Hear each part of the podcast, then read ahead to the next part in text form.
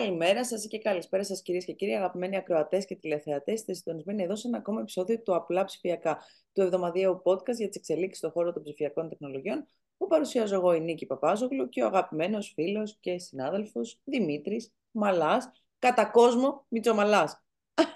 Μητσομαλάς είναι ένας άνθρωπος, με λέει, και το έχετε κολλήσει όλες οι υπόλοιπες συναδέλφισες. Τώρα, λοιπόν, ας το αφήσουμε αυτό. Ε, υπάρχουν και άλλα παρατσούκλια από συναδέλφους. Θα σας λέμε και ένα, καλά κάθε και φορά. ένα κάθε φορά. Ένα κάθε φορά, ναι, λοιπόν. Θα σας πούμε την επόμενη φορά του κουμπάρου. Λοιπόν, ε, τι, τι κάνεις; Θα σε ρωτήσω, τι κάνεις; Τρέχω εδώ πέρα, δουλειά, αφού έχει τόσες πολλές εξελίξεις, δηλαδή δεν βλέπεις τι γίνεται.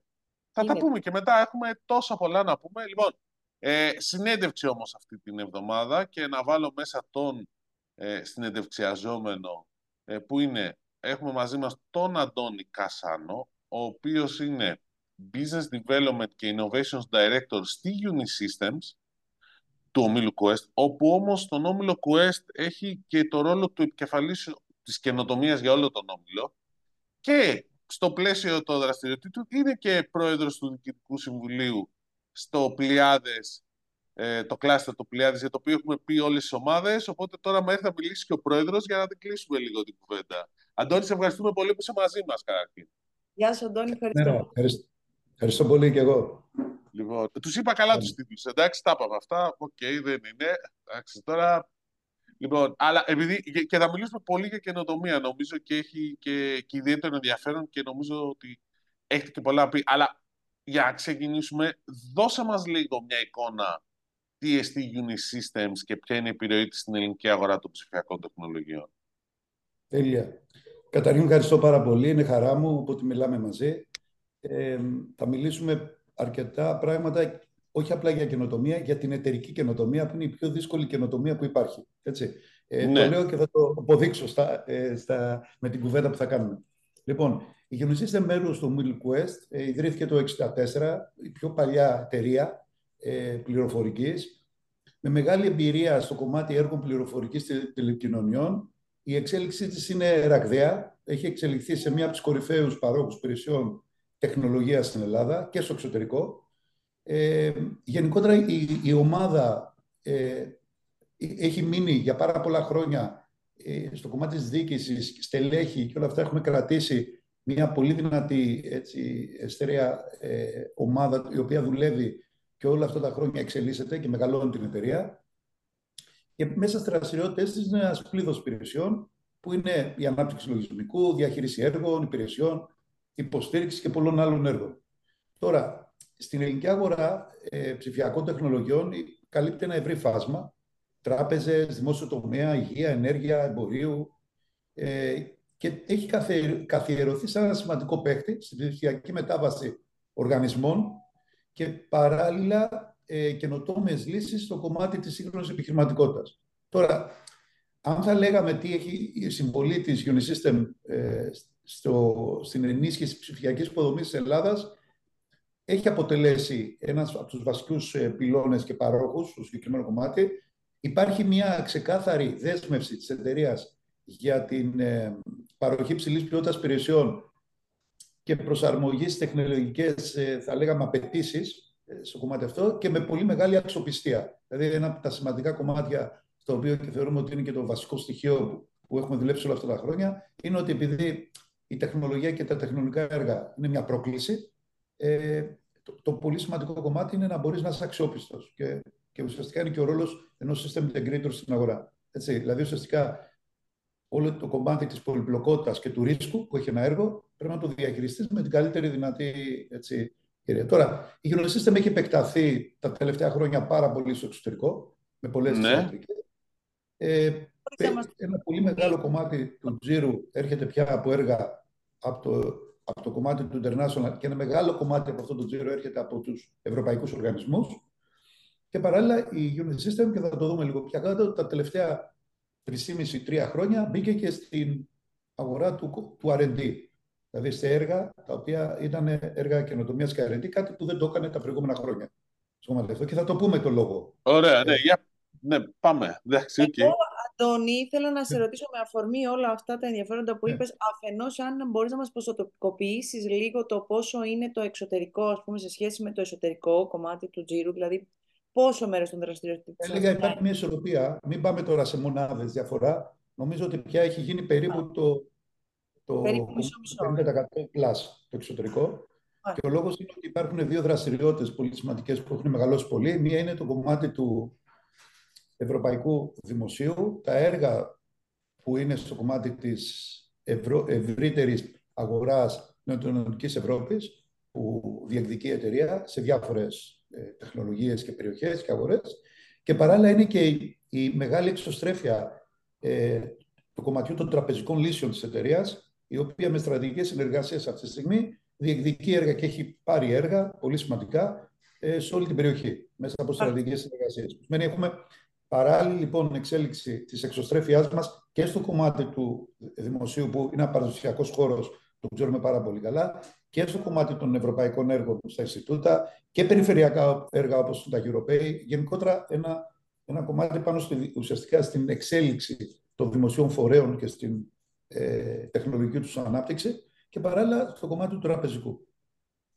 Άρα, ε, πολύ σωστά το έθεσες αρχικά για την εταιρική καινοτομία, που είναι κάτι το οποίο εξειδικεύεστε. Είπες όμως ότι θα μας πεις κάποια παραπάνω πράγματα και θέλω να μας πεις ορισμένα παραπάνω πράγματα για το τι είναι τελικά εταιρική καινοτομία, έτσι όπως το λέμε, για να δούμε τις διαφορές και πώς εταιρείες του μεγέθους, του δικού σας ας πούμε, μπορούν να αξιοποιήσουν τις δυνατότητες ε, για βελτίωση και ανάπτυξη; Τέλεια. Λοιπόν, παιδιά, ευχαριστώ για την ερώτηση. Είναι το αγαπημένο μου θέμα. Είναι, είναι το πιο δύσκολο. Είναι, είναι πραγματικά.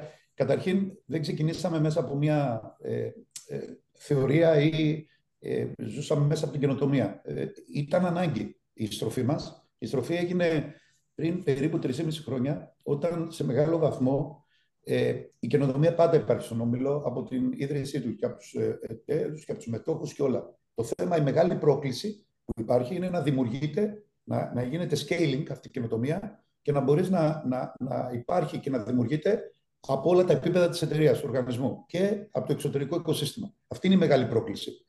Καινοτόμοι επιχειρηματία, καινοτόμες ιδέες υπάρχουν πάντα. Αυτό λοιπόν που ουσιαστικά έρχεται να κάνει εταιρική καινοτομία έχει να κάνει ότι υπάρχει ένας οργανισμός που τρέχει και τρέχει με τα χίλια. Όλοι οι οργανισμοί μεγάλοι. Έτσι, είναι αυτό που λέμε το έχουμε ονομάσει εμείς box 1, δηλαδή το κουτί 1. Είναι εκεί δηλαδή που παράγεται το χρήμα.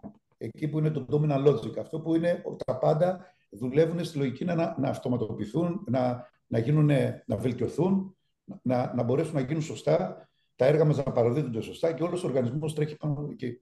Πάνω λοιπόν σε αυτό το κομμάτι, εκεί πάντα ο οργανισμός ήταν πάρα πολύ καλός και οι περισσότερες εταιρείες είναι πάρα πολύ καλές. Αυτό το οποίο όμως είναι η μεγάλη πρόκληση είναι υπάρχουν ακόμα δύο κουτιά, για να το πω λίγο απλά. Το κουτί, το κουτί 2 και το κουτί 3. Το κουτί 2 λοιπόν λέει ότι εκεί βάζουμε τα πράγματα που πρέπει να ξεχάσουμε να αλλάξουμε. Αυτό που λένε οι ξένοι alert. Δηλαδή πράγματα τα οποία πρέπει με κάποιο τρόπο να σταματήσουν ή να, να αλλάξουν, ώστε να μπορούσαμε να πάμε στην επόμενη μέρα. Η επόμενη μέρα ή η επόμενη πέντε χρόνια, το οποίο ε, πρέπει να ξεκινήσουμε από, από τώρα για τα πέντε χρόνια, είναι αυτό που λέμε το box 3. Το Box 3 τι έχει λοιπόν, έχει την καινοτομία, η οποία όμως δεν είναι βασισμένη σε μια γραμμή. Δηλαδή η, η καινοτομία στο, box, στο κουτί 1 υπάρχει πάντα. Πάντα θα βρίσκουμε καινούριες λύσεις, καινούριες μπράντες. Αλλά είναι αυτό που λέμε στα αγγλικά linear. Δηλαδή είναι, είναι Γραμμική. έχει μια αρχή, μέση και τέλος, δεν, δεν αλλάζει το business μοντέλο του οργανισμού, δεν πηγαίνεις σε non-customers, πηγαίνεις σε πράγματα τα οποία είναι κοντά σου. Βάζεις μια γραμμή, προσπαθείς να το πιάσεις στο συγκεκριμένο κομμάτι και να το, η μεγάλη πρόκληση για τις ελληνικές εταιρείες και γενικότερα για το κομμάτι της corporate καινοτομία είναι όταν πρέπει να πας στο box 3. Δηλαδή πρέπει να μπεις σε αγορές ή να αλλάξεις το ρόλο σου. Παράδειγμα, εγώ είμαι ένας πάροχος, είμαι assistant integrator και ασχολούμαι με projects σε κατά βάση. Και πρέπει να γίνω μια εταιρεία παροχής υπηρεσιών ή να παρέχω πλατφόρμες ή πρέπει να μετασχηματίσω το project και να το κάνω προϊόν. Αυτό είναι καινοτομία box 3. Γιατί αλλάζει όλο το κομμάτι. Τώρα, θα το κάνεις μέσα στην εταιρεία σου οργανικά; Θα το κάνεις με συνέργειες, θα το κάνεις με εξαγορές, θα το κάνεις οτιδήποτε; Είναι μέσα στην ατζέντα της καινοτομίας. Εκεί λοιπόν τι κάνουμε; Η εταιρική καινοτομία λοιπόν προσπαθεί, αναφέρεται σε μια διαδικασία δημιουργίας καινούριων ιδεών, προϊόντων, υπηρεσιών, διαδικασιών που στόχο έχουν να ενισχύσουν την ανταγωνιστικότητα της εταιρείας. Αλλά όχι πράγματα τα οποία μπορούμε να τα πιάσουμε εύκολα, γιατί αυτά είναι business development. Το business development, λοιπόν, μεγάλη παρεξήγηση στην ελληνική αγορά είναι ότι το business development μαζί με την καινοτομία είναι το ίδιο πράγμα. Ο λόγος λοιπόν που εγώ ξεκίνησα την καινοτομία ήταν ακριβώς αυτό. Επειδή είχα το ρόλο του business development στο κομμάτι αυτό και είδα ότι μια μεγάλη δυσκολία που είχαμε να προσεγγίσουμε την επόμενη μέρα στι αγορές μέσα από τον τρόπο που δουλεύαμε. Δηλαδή, τα περισσότερα πλάνα μας, τα weak signals, αυτά τα, τα, τα σήματα τα οποία δίνει η αγορά, τα οποία όμως δεν είναι τεκμηριωμένα, υπήρχαν. Απλά δεν μπορεί ένας μηχανισμός ε, corporate να τα αντιληφθεί και να τα αξιοποιήσει. Ε, εκεί λοιπόν ακριβώς δημιουργήθηκε μια ανάγκη ότι τα περισσότερα πλάνα μας για το μέλλον θα είχαν πάρα πολύ ομίχλη, θα ήταν ομιχλώδε. Αλλά παράλληλα βλέπαμε, βλέπαμε ότι δημιουργείται κάτι πολύ σημαντικό. Αυτό λοιπόν δεν μπορεί να γίνει με business plan, το καταλαβαίνετε. Αυτό δεν μπορεί να μην γίνει μέσα από ένα επιχειρηματικό πλάνο, γιατί αυτό που δεν γνωρίζουμε είναι πάρα πολύ περισσότερο από αυτό που γνωρίζουμε. Mm. Εκεί λοιπόν το μυστικό στην εταιρική καινοτομία είναι, θα δούμε πώς, να δημιουργήσεις τις προποθέσει ότι αυτά τα weak signal, τα μηνύματα, ιδέες, οριμάζουν. Αποκτάς μια γνώση, πιλωτάρεις πράγματα, βγάζεις το ρίσκο από μέσα και φτάνεις κάποια στιγμή που επιχειρείς σε μια καινούρια αγορά ή σε μια καινούρια ευκαιρία, πολύ πριν από τον ανταγωνισμό, ο οποίος ψάχνει την αγορά αυτή, την περιοχή, την ευκαιρία όταν είναι όρημη. Αντώνη, αυτό, αυτό είναι το πλάνο με τις πλειάδες.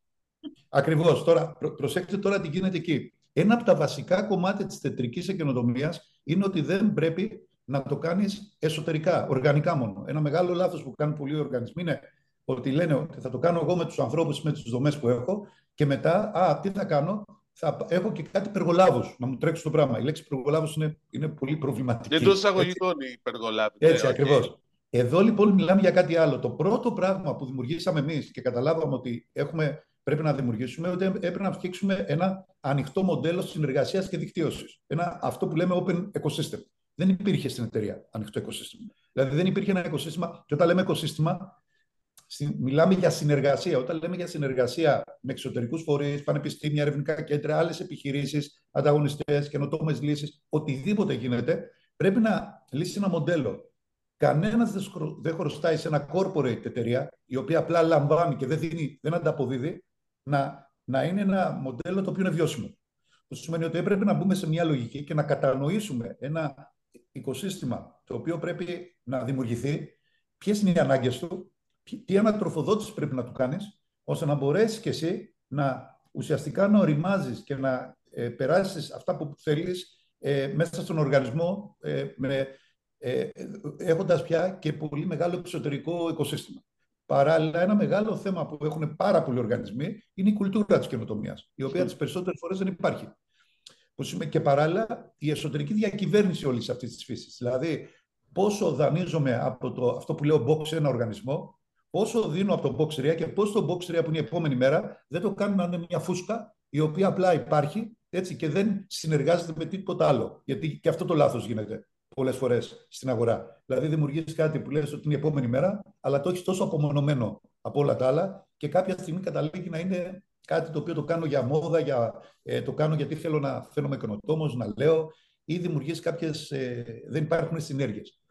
Προσπαθώ να, να εξηγήσω λοιπόν ότι η κουλτούρα της καινοτομίας και είναι και το, ένα από τα μεγαλύτερα προβλήματα που το λέω, το λέω πολλές φορές και στα οικοσυστήματα, είναι ότι αν ένα, μια εταιρεία μεγάλη. Αυτό το έχουν καταφέρει εξαιρετικά οι, οι μεγάλες εταιρείες, οι κολοσσοί, οι hyperscalers και όλα αυτά. Αν δεν καταφέρεις να δημιουργήσεις interfaces, πολύ σημαντικό, τεχνολογικό, interfaces με την αγορά της καινοτομίας, είναι δεδομένη αποτυχία. Γιατί, γιατί αν δεν έχεις καταλάβει τι, την αντροφοδότηση, αν δεν έχεις τα εργαλεία, αν δεν έχεις το κομμάτι του funding, αν δεν έχεις την υπομονή, αν δεν έχεις τη λογική ότι φεύγουμε από το ε, το box 1 συχαίνεται το ρίσκο. Το box 3, το δικό μας, ε, το αγκαλιάζει και το κάνει γνώση το ρίσκο. Γιατί είναι άλλο μοντέλο διακυβέρνηση. Αυτά τα πράγματα δυστυχώς σε πάρα πολλούς οργανισμούς μπερδεύονται. Έτσι. Δεν μπορείς. Και ένας από τους βασικούς λόγους που στο μοντέλο μας εσωτερικά στην καινοτομία, που νομίζουμε ότι αναπτύχθηκε και δούλεψε πάρα πολύ καλά, ήταν ότι λύσαμε ένα βασικό πρόβλημα που υπήρχε. Ήταν έπρεπε να βρούμε τη χρηματοδότηση και η χρηματοδότηση να μπορεί να γίνει της καινοτομίας αυτό που λέμε εμείς self-funded. Γιατί όταν πας και ζητήσεις κάποια λεφτά για αυτό το πράγμα, σημαίνει ότι το αποτέλεσμα είναι linear. Πρέπει να έρθει σε ακριβώς κάποιο χρονικό διάστημα. Το πρόβλημα με την καινοτομία, στα μοντέλο, είναι ότι κανένας δεν σου χρωστάει, αν δεν φτιάξεις τις δομές, να σου ξεκαθαρίσει το τοπίο. Μόνος σου το κάνεις και μέσα από το scaling και από το ανοιχτό οικοσύστημα. Θέλει υπομονή λοιπόν. Πρέπει να μάθεις μέσα από αυτή τη διαδικασία. Πρέπει να μπορέσεις να σου δώσει η εταιρεία το χώρο να το κάνεις αυτό για να μπορέσει να μεγαλώσεις.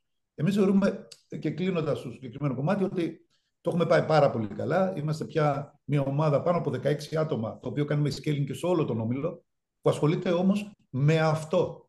Έτσι, δηλαδή, έχουμε ξεχωρίσει τους ρόλους του business development από το κομμάτι του innovation.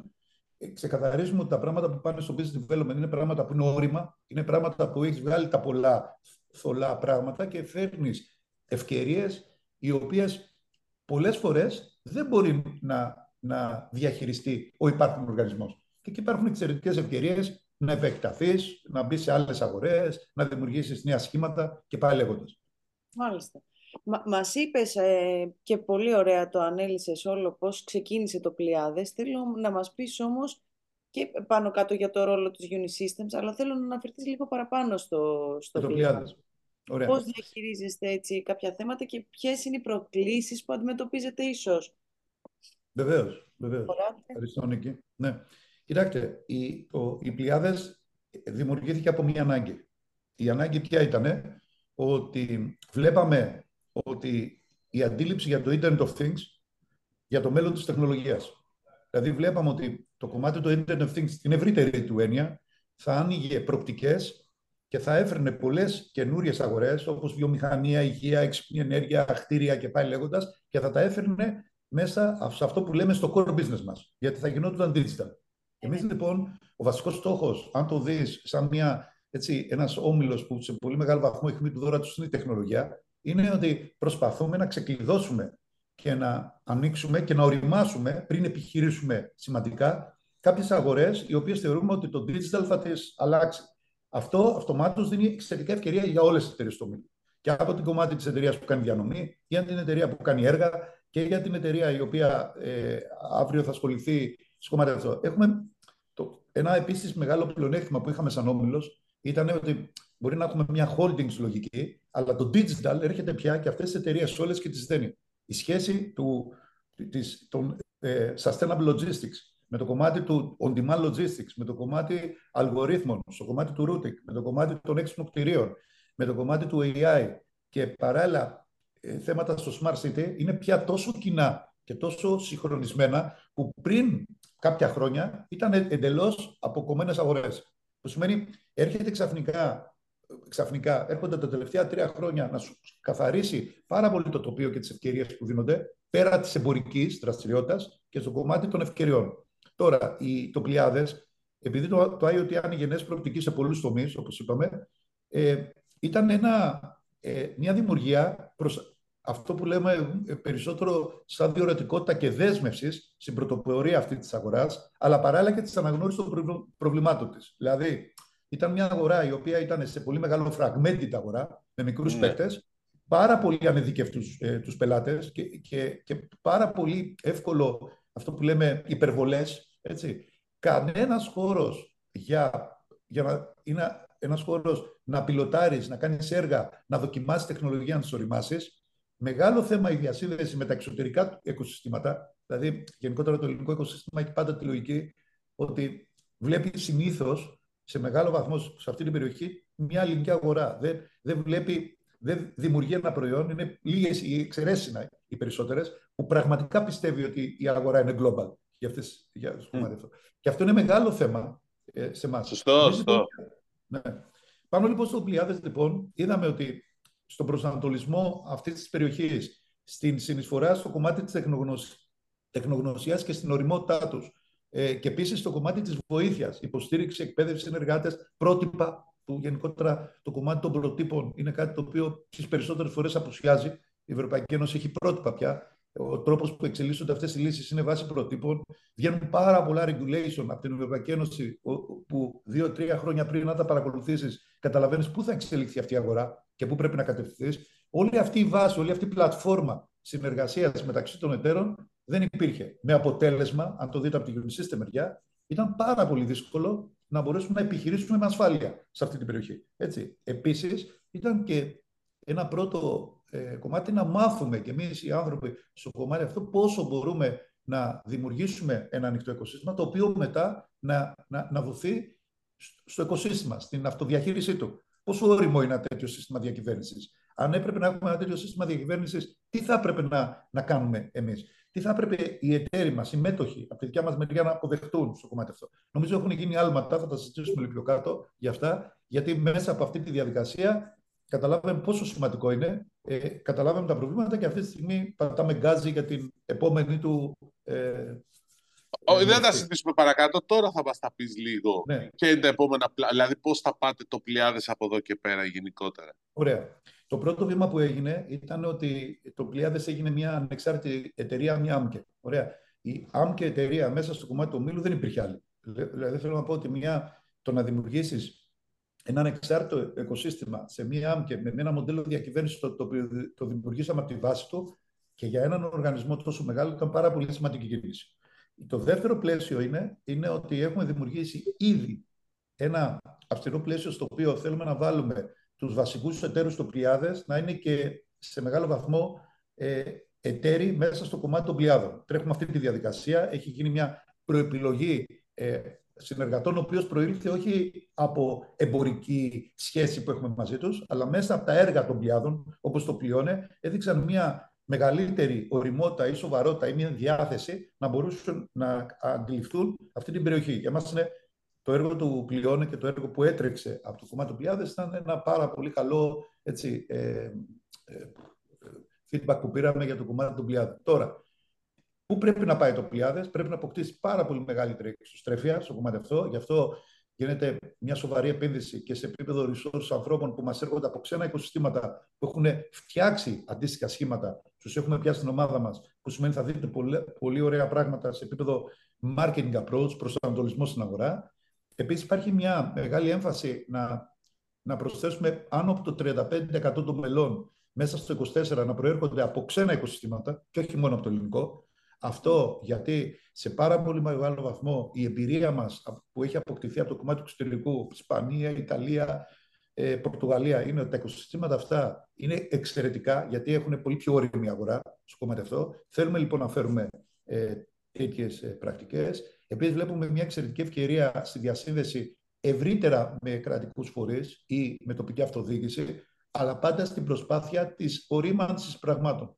Βλέπουμε λοιπόν ότι η ανάγκη να υπάρχει ένας χώρος στο οποίο θα οριμάζουν τα πράγματα, θα δοκιμάζουμε πράγματα και παράλληλα θα μπορούν να μοχλεύσουμε χρηματοδότηση, ώστε αυτά τα πράγματα να μην χρειάζονται σοβαρές επενδύσεις, νομίζω ότι είναι πάρα πολύ σημαντικό κομμάτι. Δηλαδή, δεν περιμένεις ένα ΕΣΠΑ και αντίστοιχα ένα RRF για να μπορείς να οριμάσεις στην αγορά. Αυτό γίνεται μόνο στην Ελλάδα. Έτσι. Δηλαδή, υπάρχουν εξαιρετικές ευκαιρίες και για τις εταιρείες και για τους φορείς να μοχλεύσεις και να μπεις μέσα σε προγράμματα και έργα ώστε να καταφέρεις να το κάνεις. Εμείς, ένα άλλο κομμάτι που κάναμε στο System, το οποίο τώρα αυτό τον μηχανισμό τον έχουμε δημιουργήσει και με στου πλειάδε, ήταν να είμαστε πάρα πολύ σοβαροί και να κάνεις scaling ο μηχανισμός στα χρηματοδοτικά εργαλεία. Έχουμε επενδύσει πάρα πολύ εκεί. Ε, έχουμε μπει ε, έχουμε ένα οικοσύστημα πάνω από 1.500 συνεργάτες πια σε όλη την Ευρώπη, στο συγκεκριμένο κομμάτι. Τρέχουμε πάνω, από, ε, πάνω από 60 έργα αυτή τη στιγμή. Στα 15 είμαστε coordinator μέσα από αυτή την ε, εμπειρία δημιουργήθηκε μια εξαιρετική ε, ευκαιρία το πώς δουλεύουν αυτά τα χρηματοδοτικά εργαλεία. Σχεδόν με όλες τις πολιτικές εταιρείες έχουμε συνέργειες και προσπαθούμε να βρούμε ευκαιρίες και θεωρούμε ότι το κομμάτι της επόμενης μέρας, δηλαδή η δυνατότητα να μπορέσεις πολύ πριν γίνει μια αλλαγή, να μπορέσεις να χρηματοδοτήσεις ένα εσωτερικό έργο καινοτομίας και όλα αυτά, θα γίνει μέσα από τέτοιες δράσεις. Έτσι και διάφορες κινήσεις που κάνει και η κυβέρνηση. Για παράδειγμα, η κυβέρνηση της προηγούμενης τετραετίας με το κομμάτι των δαπανών, δαπανών καινοτομίας, να τα λέμε και τα καλά, ήταν μια εξαιρετική σωστή κατεύθυνση. Το κάνουν σοβαρές ευρωπαϊκές χώρες, δηλαδή στην αναγνώριση δαπανών καινοτομίας, οι οποίες μπορούν να χρηματοδοτήσουν εσωτερικά έργα στους οργανισμούς. Εμείς αυτό το εκμεταλλευόμαστε, το αξιοποιούμε είναι κίνητρο για την εταιρεία να κάνουμε περισσότερα πράγματα. Είναι στα πλαίσια γενικά των εργαλείων αυτοχρηματοδότησης πραγμάτων στο οποίο θέλουμε να έχουμε. Ωραία. Ε, Αντώνη, σε ευχαριστούμε πολύ για τα πολύ ενδιαφέροντα που μας είπες. Ε, θα ξαναμιλήσουμε για το Πλιάδες, αλλά να δώσουμε λίγο χρόνο να, όλα αυτά που είπατε να προωθηθούν. Σωστά, να τα προχωρήσετε λίγο παραπάνω. Και για το Πλιάδες και για την εταιρική καινοτομία. Και νομίζω Εγώ ότι... θα ήθελα και ένα πολύ μικρό σχόλιο να μας κάνει πριν κλείσει για το έτσι πώς βλέπει το εγχώριο οικοσύστημα να Ναι. αναπτύσσεται. Γιατί Λοιπόν, βλέπουμε λίγο το, το ναι, τελευταίο ναι. διάστημα να Βέβαια, είναι. θα σας πω το εξής. Εμείς είμαστε δοσμένοι και προσπαθούμε να συνδεθούμε στην ουσία. Δεν, προ- δεν, είναι, δεν είναι μέρος του marketing μας. Ούτε το οικοσύστημα, ούτε η καινοτομία, ούτε το πλοιάδες, ούτε οτιδήποτε. Είναι η ουσία. Που σημαίνει μπαίνουμε μέσα. Οτιδήποτε project υπάρχει, ευρωπαϊκό, ε, που γίνεται στην Ελλάδα, innovation hubs, competence centers, clusters, συμμετέχουμε σε όλα. Και, βάζουμε και, και είμαστε και τέροι σημαντικοί μέσα σε αυτά. Έχουμε μια πολύ καλή εικόνα το τι γίνεται. Συμμετέχουμε, συνεργαζόμαστε με fund στο κομμάτι. Θεωρώ λοιπόν ότι το ελληνικό οικοσύστημα είναι θετικό. Υπάρχει αρκετά μεγάλη δέσμευση ε, φορέων. Απλά έχει μία επικέντρωση, θα το πω όσο, γιατί είναι ο βασικός μου στόχος. Ξέρετε ότι τρέχουμε τα new ventures κομμάτια μέσα σε Ναι. Unisystem, δηλαδή επενδύσεις σε μικρότερες οργανισμούς, κομμάτι αυτό. Απλά έχει μία στόχευση στην αριστεία. Δηλαδή όλοι ψάχνουμε το 5% το καλό. Απλά προσπαθώ να Σωστό πω... είναι αυτό. Προσέξτε το. Σωστό, πολύ σωστό. Ότι ψάχνουν αυτές που μπορεί να γίνουν unicorns, Έτσι. ενώ θα έπρεπε να ψάχνουμε και πιο sca- Ακριβώς. εταιρείες πιο scale-up ή Ε, που εγώ- μπορεί να είναι μόνος εγώ στην το Ελλάδα. Κάνω και πρόκληση. Εγώ το κάνω πρόκληση. Αν μια εταιρεία, σας το λέω γιατί το corporate innovation είναι άλλο από το funding. Είναι άλλο από το, το fund. Έτσι. Λοιπόν, εγώ στο corporate innovation λέω, μπορώ να βρω μια εταιρεία που έχει αξιολογηθεί στο 70%. Και το πρόβλημά της είναι ότι δεν έρχεται τυπικά στα ραντεβού. Ή για παράδειγμα, ότι στο Excel του roadmap, στα προϊόν, δεν έχουν βάλει τα πολλά εκατομμύρια που βάζουν. Ή η εταιρική ομάδα που έχουν δημιουργήσει δεν είναι η ιδανική, η οποία είναι σίγουρο στοιχηματάκι. Ναι. Εμείς έχουμε άπειρους, άπειρα resources για να τους βελτιώσουμε μια τέτοια ομάδα. Έχουμε άπειρα resources. Το πρόβλημα που έχουμε είναι οι ιδέες, η καινοτομία και η άλλη οπτική γωνία που έχουμε στο κομμάτι αυτό. Που σημαίνει για την εταιρική καινοτομία, η αριστεία και το κυνήγι το 5% μάλλον δεν λέει τίποτα. Γιατί αυτές οι εταιρείες έτσι κι αλλιώς θα απορροφηθούν και θα, βγάνε, θα πάνε έξω. Που σημαίνει το όφελος το όφελος μπορεί για την οικονομία να είναι σημαντικό, εντάξει, okay, για μια εταιρεία, γιατί είμαστε στο χώρο προσιλωμένοι εμείς στο corporate innovation. Πιο σημαντικό για μας είναι να οριμάσουμε τις εταιρείες που είναι κάτω από το 95%, να κάνουμε συνεργές και να, βοη, να τις βοηθήσουμε και ένα, όχι να τις ενσωματώσουμε, να μην γίνεται αυτό το λάθος, να τις βοηθήσουμε ώστε την υπεραξία που πρέπει να δημιουργηθεί θα δημιουργηθεί μέσα από βοήθεια που θα λάβω κι εγώ, γιατί θα μου ανοίξει το κομμάτι και θα τη βοηθήσω να πάρει, να σηκώσει στο επόμενο round λεφτά, αλλά πια με reference που έρχονται μέσα στην εταιρεία μου. Για να γίνει αυτό όμως, πρέπει οι εταιρείες να έχουν interfaces. Δεν φταίει το οικοσύστημα καινοτομίας. Το οικοσύστημα καινοτομίας περισσότερες φορές είναι παιδιά που έχουν βάλει τον προσωπικό τους χρόνο, είναι με, μέσα από δυσκολίες. Η ερώτηση είναι με ποιους μιλάνε στην εταιρεία και πώ του αντιμετωπίζουν. Του αντιμετωπίζουν σε μια εταιρεία η οποία αντιλαμβάνονται την υπεραξία που θα παραχθεί τα επόμενα τρία χρόνια μαζί τους, ή προσπαθούν να δουν τα οικονομικά τους στοιχεία και να καταλάβουν πόσο ρίσκο έχουν. Γιατί ρίσκο έχουν by default πολλοί. Αντώνη, Αντώνη, σε ευχαριστούμε πολύ. Ευχαριστούμε πάρα πολύ, Αντώνη. Να είστε καλά. Καλή συνέχεια. Ευχόμαστε και στο Ιπανιδίν. Έγινε, έγινε. Α, τον έκοψε λίγο από το. Έκοψε λίγο από το με τον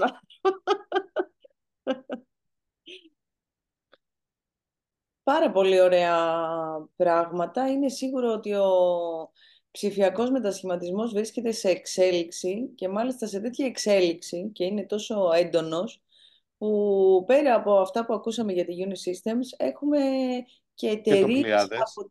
Ναι, και το Πλιάδες. Έχουμε και εταιρείες ε, που ας πούμε τις έχουμε συνηθίσει σε, σε άλλα κομμάτια της αγοράς να δραστηριοποιούνται και βλέπουμε πλέον ότι η τεχνολογική στροφή που κάνουν ε, τους, τους δίνει έτσι ένα πολύ έντονο τεχνολογικό πρόσημο, προσανατολισμό, να το πω καλύτερα. Α, για την Deloitte μιλάς, εντάξει. Να σου πω, την Deloitte μας τα είχε πει ο Νίκος Χριστοδούλου όταν ήρθε εδώ σε αυτό το podcast. Λοιπόν, απλώς ξέρεις, είναι αυτό ότι πρέπει που και που να κάνουν μια μάζοξη στους δημοσιογράφους για να το εξηγήσουν καλύτερα, αλλά η Deloitte όπως και οι υπόλοιποι τρεις από τους big, περίφημους Big Four, είναι η KPMG, Y και η Grant Thornton οι άλλοι τρεις. Ε, ε, ξέρεις, δεν είναι πλέον οι κλασικές auditing, ε, ε, ε, ορκωτοί ελεγκτές εταιρείες που θυμόμασταν. Δηλαδή που μεγαλώσαμε με αυτές. Είναι εταιρείες οι οποίες είναι system integrators, είναι technology, λύσεων τεχνολογίας εταιρείες. Ναι, ρε, παιδί, και αυτό, δεν σημαίνει, αυτό δεν σημαίνει ότι έχουν ξεχάσει το, το audit και το tax, ας πούμε, από το...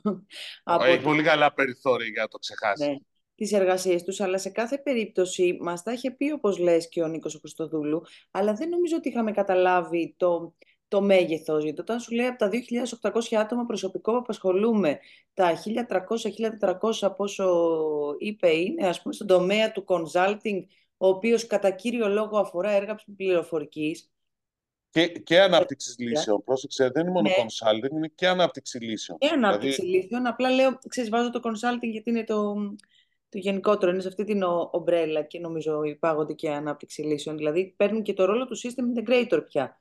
Αφορούν ναι. έργα πληροφορικής και μάλιστα πολλά από αυτά αφορούν και Gen AI, που μιλάμε για τεχνολογίες τεχνολογίες που είναι ξέρεις, τώρα αναπτυσσόμενες και τέτοια, καταλαβαίνεις ότι είναι πολύ μεγάλο το impact από αυτό που αρχικά φανταζόσουν ότι, ok, εντάξει, κάνω το audit, παιδιά, να σας κάνω και ένα consulting για αυτό που είναι να κάνετε.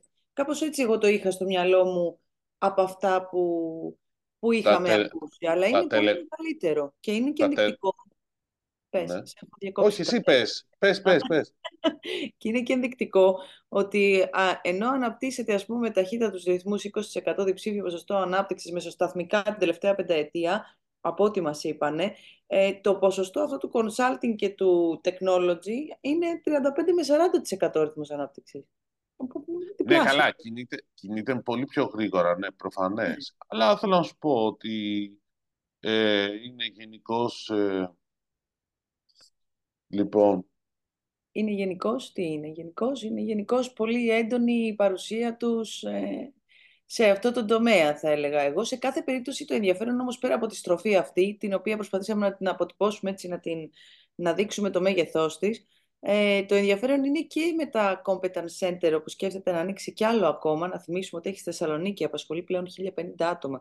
Έχει στα Γιάννενα, άνοιξε πριν μερικούς μήνες και έχει ήδη 40 άτομα. Έχει στην Πάτρα, που είναι 105 άτομα, έχει και στο Ηράκλειο και σκέφτεται και άλλη μια περιοχή. Όχι, ε... δύο περιοχές σκέφτεται. Καταρχήν της Πάτρας θα πάει 300. Εγώ κατάλαβα, ναι, εγώ κατάλαβα μία περιοχή σκέφτεται, μπορεί και δύο εν ευθέτω, αλλά είναι ανάμεσα σε αυτούς τους δύο προορισμούς, Θεσσαλία ή Θράκη, για να ανοίξει το πρώτο. Στόχος είναι να βρει πόλεις που είναι κοντά σε πανεπιστήμια που έχουν STEM, ας πούμε, κατεύθυνση, για να μπορεί να τροφοδοτήσει με προσωπικό. Σκέφτεται να κάνει κολαπτήριο νεοφιών επιχειρήσεων στην Πάτρα, έχει ήδη ξεκινήσει να βλέπει 20 καινοτόμα project, ας πούμε, από τα οποία θα επιλέξει, αν δεν κάνω λάθος 20 τώρα, γιατί σε βλέπω... 40 40 ωραία, είτε σε έκανα. Και μάλιστα ήταν η απορία μου για πώς και βρήκαν 40, αλλά τέλος πάντων. Αυτό ναι, 40 τέλος πάντων καινοτόμα project που δεν είναι απαραίτητα όμως, είπε ότι δεν είναι όλα νεοφύη επιχειρήσεις, μπορεί να είναι και στο στάδιο της ιδέας ακόμα. Έτσι. Από αυτές ναι. θα επιλεγούν 4-5 για να υποστηριχθούν ας πούμε, στο να προχωρήσουν την όποια ιδέα έχουν ή την επιχείρηση που ήδη έχουν στήσει. Και Academy, Deloitte Academy. Ακαδημία, ναι, για πιστοποίηση, ναι. για εκπαίδευση στελεχών των πελατών της ε, Deloitte και επιστοποίηση δεξιοτήτων. Εντάξει, αυτό είναι...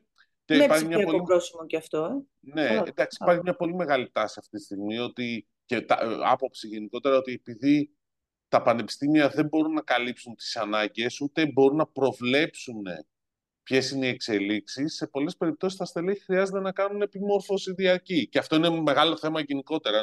Και το έχουμε συζητήσει από αυτήν εδώ την εκπομπή, ότι ξέρεις, μπορεί να έχεις τελειώσει ένα τμήμα πληροφορικής κάποιος ή κάποια, αλλά αυτό δεν σημαίνει ότι αυτά που έμαθες στο πανεπιστήμιο σου είναι χρήσιμα τώρα ενδεχομένως. Δηλαδή, μετά από 15 χρόνια έχουν αλλάξει τόσο πολύ τα πάντα, που χρειάζεται να κάνεις επιπλέον μαθήματα, να πάρεις επιπλέον δεξιότητες, να δεις πράγματα. Είναι όλο αυτό.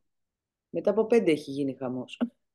15 Εντάξει, τώρα εγώ το είπα 15, ξέρεις με την έννοια την πιο γενική, αλλά ναι, έχεις δίκιο. Μετά από πέντε μπορεί να. Δηλαδή, σκέψω ότι πριν πέντε χρόνια δεν μιλούσε κανείς για, για AI, ενώ υπήρχαν εφαρμογές σε AI. Τώρα ξαφνικά όλοι ασχολούνται με το AI. Εντάξει. Και αυτή είναι και μια συζήτηση ότι ξέρεις και οι ελληνικές επιχειρήσεις γενικότερα τον έχουν δει ότι ε, πάμε, πάμε, ασχολούμαστε με το AI, λένε κάποιες έρευνες, και μετά η Deloitte που κάνει τη δική της έρευνα καταλάβαινες ότι όπα, όπα, όπα, παιδιά, δεν είναι έτσι απλά. Δηλαδή δεν, δεν ξέρουν ακριβώς τι θέλουν. Δεν ξέρουν ακριβώς τι είναι. Ε, νομίζω και... ότι δεν ξέρουν και ακριβώς τι μπορεί να προσφέρει εσύ, Δημήτρη, γιατί και αυτό είναι σε εξέλιξη. Οπότε, ξέρεις, έχουν εφαρμοστεί κάποιες λύσεις, μπορεί ας πούμε να απαντάει για σένα, είναι διάφορα τα πράγματα που μπορεί να κάνει, αλλά ακόμα νομίζω ότι οι δυνατότητες του είναι, είναι μεγάλες. Δεν έχουν εξαντληθεί το τι μπορεί να κάνει, άρα πού να προτεραιοποιήσεις, πού να το καταλάβεις, πού να δεις τι χρειάζεσαι. Ναι, σωστό. Πάντως το AI, επειδή το πιάσαμε αυτό το θέμα, ε, ναι. γενικώς έχει τόσο πολλή ζήτηση και τόσο πολλές ανάγκες σε υπολογιστική ισχύ, που είναι τρελή η ανάγκη που υπάρχει τελικά σε data centers. Δηλαδή, μάλλον είναι μεγαλύτερη από όσους έχουμε σκεφτεί ε, αν κρίνω δηλαδή από αυτό που, που ξεκινήσαμε την περασμένη εβδομάδα, αλλά όπως μας κάθεται σε κάθε επεισόδιο, κάνουμε εγγραφή πέμπτη πρωί και πέμπτη απόγευμα έχει είδηση τελικά και Παρασκευή. λοιπόν, ε, πρέπει να το προσέξουμε αυτό, δεν ξέρω τι θα κάνουμε. Κάτι πρέπει να κάνουμε, να αλλάξουμε μέρα. Ε, γράψτε μας σχόλια. Ε, γιατί πέμπτη βράδυ, πέμπτη βράδυ ε, ε, λέγαμε στο προηγούμενο επεισόδιο ότι έχει πάει στη, στο, στο Αμπουντάμπι ο Υπουργός Ψηφιακής Διακυβέρνησης, ο Δημήτρης Παπαστεργίου, για να κλείσει κάποιες, κάποια deals για, με, εκεί πέρα με τοπικούς επενδυτές και την κυβέρνηση και γυρίζει, βγαίνει την Πέμπτη το απόγευμα, μια ανακοίνωση για 500 για ένα μνημόνιο συνεργασίας με την ADQ που είναι το επενδυτικός βραχίωνα στο Αμπουντάμπι και το Υπουργείο Επενδύσεων του Αμπουντάμπι για επενδύσεις 500, ε, μάλλον σε data centers στην Ελλάδα, με σονιλικό χειροδοτικότητα έως 500 ΜΒ. Για να καταλάβει κανείς, γιατί μερικές φορές λες ΜΒ και άμα έχεις συνηθίσει από, από το πώς το λένε, από το φωτοβολταϊκά, λες εντάξει, μωρέ, πόσο είναι; Έλα, εδώ έφτιαξε ιδέα στο αμύντιο 450 ΜΒ. Όπα, όπα, παιδιά. Στην Ελλάδα, αυτή τη στιγμή η ονομαστική ισχύ που έχουν τα υπάρχοντα όλα μαζί data centers ανέρχεται στα 30. Μαζί με τις επενδύσεις που πρόκειται να κάνουν η Google, η Microsoft και όλοι αυτοί που λένε, θα φτάσουμε 140-150. Λοιπόν, και άλλοι μιλάνε για 500. Και ρωτάω, παιδιά, πώς έχει κανένα ορθογραφικό λάθος. Ξέρεις, τυπογραφικό, δεν είναι 550. Όχι, όχι, μου λέει αυτό είναι. Δεν υπάρχει βέβαια κάποιο χρονοδιάγραμμα. Δηλαδή δεν λέω ότι θα γίνει στην επόμενη πενταετία ή ότι θα κάνουμε κάτι. Αλλά είναι δεικτικό του ενδιαφέροντος ε, που υπάρχει. Και γενικώς στα data centers υπάρχει πάρα πολύ μεγάλο. Ναι, και των αναγκών που υπάρχουν, έτσι. Ναι. Ε, τώρα λοιπόν, δεν ξέρω. Ε, και δεν ξέρω και αυτά τα 140-150 που είπες, ας πούμε. Τι έξτρα αναβάθμιση υποδομών μπορεί να απαιτούν, ας πούμε, γιατί δεν είναι μόνο απόψη ενέργειας, έτσι, ενεργειακή αναβάθμιση. Δηλαδή, άστα να πάνε. Ναι, άστα δεν ξέρω αν μπορούμε να τα καλύψουμε αυτά. Ε, μπορούμε. μπορούμε γιατί πολύ απλά Πολύ απλά. 140-150, όχι τα 500, απλά σε 140-150 φαντάζομαι. Ναι, ε, για, για να καταλάβει κάποιο. Ναι, εντάξει, το 500 μπορεί να μην είναι 500, μπορεί να είναι 300, εντάξει αν είναι 500 σκέψη όλο το Παρίσι που είναι από τους κόμβους στην Ευρώπη έχει 700 αυτή τη στιγμή. Ε, απ την, κοίταξε, σε επίπεδο ενέργειας έρχονται υποθαλάσσια καλώδια και διασύνδεσης και ηλεκτρικής ενέργειας. Οπότε έχεις κάτι από εκεί. Ένα. Έχεις πολύ ανανεώσιμες πηγές ενέργειας στην Ελλάδα και φωτοβολταϊκά και ολικά που μπορούν να δώσουν επιπλέον. Ε, οπότε έχεις επιλογές. Δεν νομίζω ότι είναι αυτό το θέμα να σου πω ποιο είναι το περίεργο. Βάζουμε στρατηγικές επενδύσεις, ας πούμε, ε, να μπορούν να μπουν τα data center και καλώς την κάναμε την πρόβλεψη, οκ, για προσέλκυση επενδύσεων. Άλλη κουβέντα αυτό τώρα, το τι θέσεις παράγονται, θα το συζητήσουμε. Βάλε όμως και να μπορούν να φτιάχνουν και Δηλαδή να έχει ως πρόβλεψη για να μπουν στις στρατηγικές και να πάρουν όλα αυτά τα κίνητρα που τους δίνεις, να φτιάχνουν και ένα μέρος ΑΠΕ που θα χρησιμοποιούν ε, κοίταξε, θα σου πω ότι μου έχουν πει πάνω σε αυτό. Πρώτον, ε, σε πολλές περιπτώσεις ε, δεν γίνεται να μην έχουν ΑΠΕ. Δεν βγαίνει το project, ούτως ή άλλως, άρα είναι μες στο πλάνο τους, ένα. Ναι, αλλά δεν υπάρχει ως προϋπόθεση, αυτό σου λέω εγώ. Εντάξει, το κάνουν ούτως ή άλλως. Προϋπόθεση. Εντάξει, ναι. αυτό όμως έγκυται στη διακριτική ευχαίρεια αυτό που έρχεται. Ξέρεις, αν από αυτά τα 500 ΜΒ θα έχει τη διάθεση. Καλά, κάτσε να πετάξω. Επίσης, μην ξεχνάς και άλλη μια λεπτό. στην επαρχία. Επίσης, δεν έρχονται όλα στην Αθήνα. Ναι, εδώ υπάρχει ένα θέμα που μου σκάνε τα καλώδια. Περίμενε. Είναι, εδώ υπάρχει ένα ζήτημα που σκάνε τα καλώδια που έρχονται από το εξωτερικό και επίσης που υπάρχει ζήτηση. ναι, επίσης όμως είναι που υπάρχει ζήτηση. Γιατί η όλη ιστορία είναι ότι τα data centers λόγω του AI θα χρειάζεται να έχεις data centers πολύ κοντά στους χρήστες Οπότε εκεί πέρα αρχίζει η ζήτηση για να είναι χαμηλή απόκριση κτλ. Είναι αυτό το, το edge που λένε. Οπότε είναι μια ongoing συζήτηση τι γίνεται κτλ. Ναι, θα δούμε στη Θεσσαλονίκη, θα δούμε στην Κρήτη, θα δούμε στην Αθήνα. Μάλλον αυτό θα είναι ο άξονας κατά τα φαινόμενα όπως παίζεται αυτή τη στιγμή το παιχνίδι. Λοιπόν, εντάξει, τώρα θα δείξει. Λοιπόν, για πάμε λίγο παρακάτω. Ε, τι άλλο; Center, αυτά που ανακοινώθηκαν και τα μνημόνια συνεργασία τέλος πάντων. Ε, είχαμε και στις τηλεπικοινωνίες έτσι, κάποιες μικρές εξέλιξεις. Είχαμε αποτελέσματα που έβγαλε η Vodafone ε, τριμήνου, έτσι, Οκτωβρίου-Δεκεμβρίου 2023. Είδαμε ότι υπήρξε οριακή άνοδο της τάξης του 0,6%. Στα έσοδα από υπηρεσίες διαμορφώθηκαν σε 218 εκατομμύρια ευρώ από 216 που ήταν το αντίστοιχο τρίμηνο του προηγούμενου έτους. Είδαμε ότι υπήρξε έτσι μια αντιστρόφως ανάλογη τάση μεταξύ το, το, του αριθμού των συνδέσεων κινητής τηλεφωνίας και των ευρυζωνικών σταθερής. Είχαμε δηλαδή πλάς 15.000, ε. δεν είχαμε στους... Πλάς 15.000 στις συνδέσεις, κινη... στις συνδέσεις κινητής, μείον 3.000 στις ε, συνδέσεις σταθερής.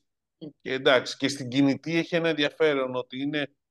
Ε, συμβόλαια είναι τα συμβόλαια που είναι στις 41.000 τα συμβόλαια, μείον 25.000 τα, μείον 26.000 τα, τα, τα καρτοκινητά. Γενικώς δηλαδή κάνουν καθάριση, αυτό το θέλουν ούτως ή άλλως. Δηλαδή είναι στο 45% τα συμβόλαια αυτή τη στιγμή στην πελατειακή βάση.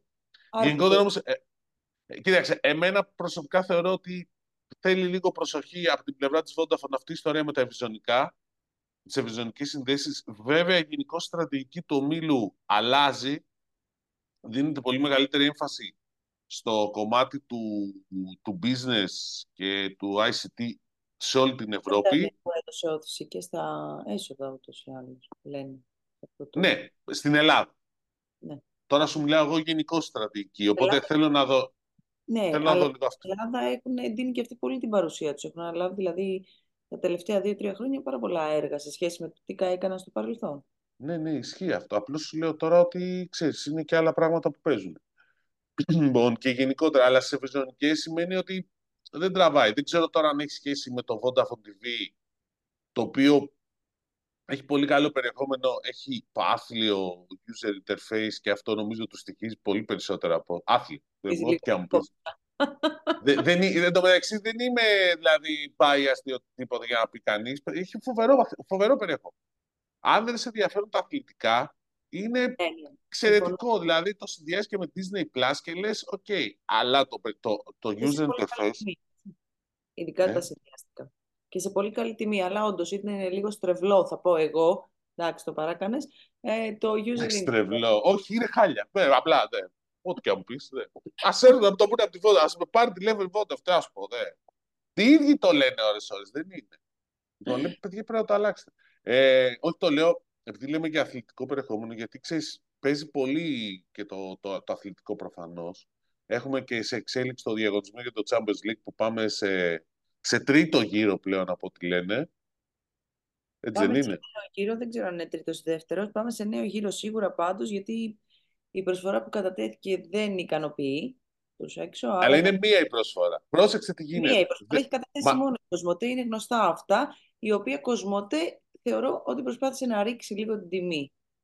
Μόνο η ε, Κοσμοτέ όσον αφορά το συνολικό πακέτο. Υπάρχουν και ε, άλλες προτάσεις από, ε, ελεύθερα. από για τα για την παράλληλη μετάδοση κτλ. Εντάξει, ναι. Αλλά μιλάμε τώρα για συνδρομητική πλατφόρμα. Ποιος θα το πάρει; Η Νόβα δηλαδή δεν έχει καταθέσει, δεν ενδιαφέρεται. Άρα έχουμε την ε, Κοσμοτέ που παίζει μπάλα μόνη της. Ε... Στο μεγάλο πακέτο, ναι. Στο Οπότε εκεί πέρα παίζει. Εντάξει, νομίζω κάπου θα, θα, θα τελειώσει αυτό μες στο, τώρα μέσα στο μήνα. Ε, θα τελειώσει. Δεν μπορεί. Ε, να πούμε τώρα, μιας και αναφέραμε και την Κοσμοτέ, έτσι, ότι υπήρξε μια συγκινητική ε, κοπή πίτας.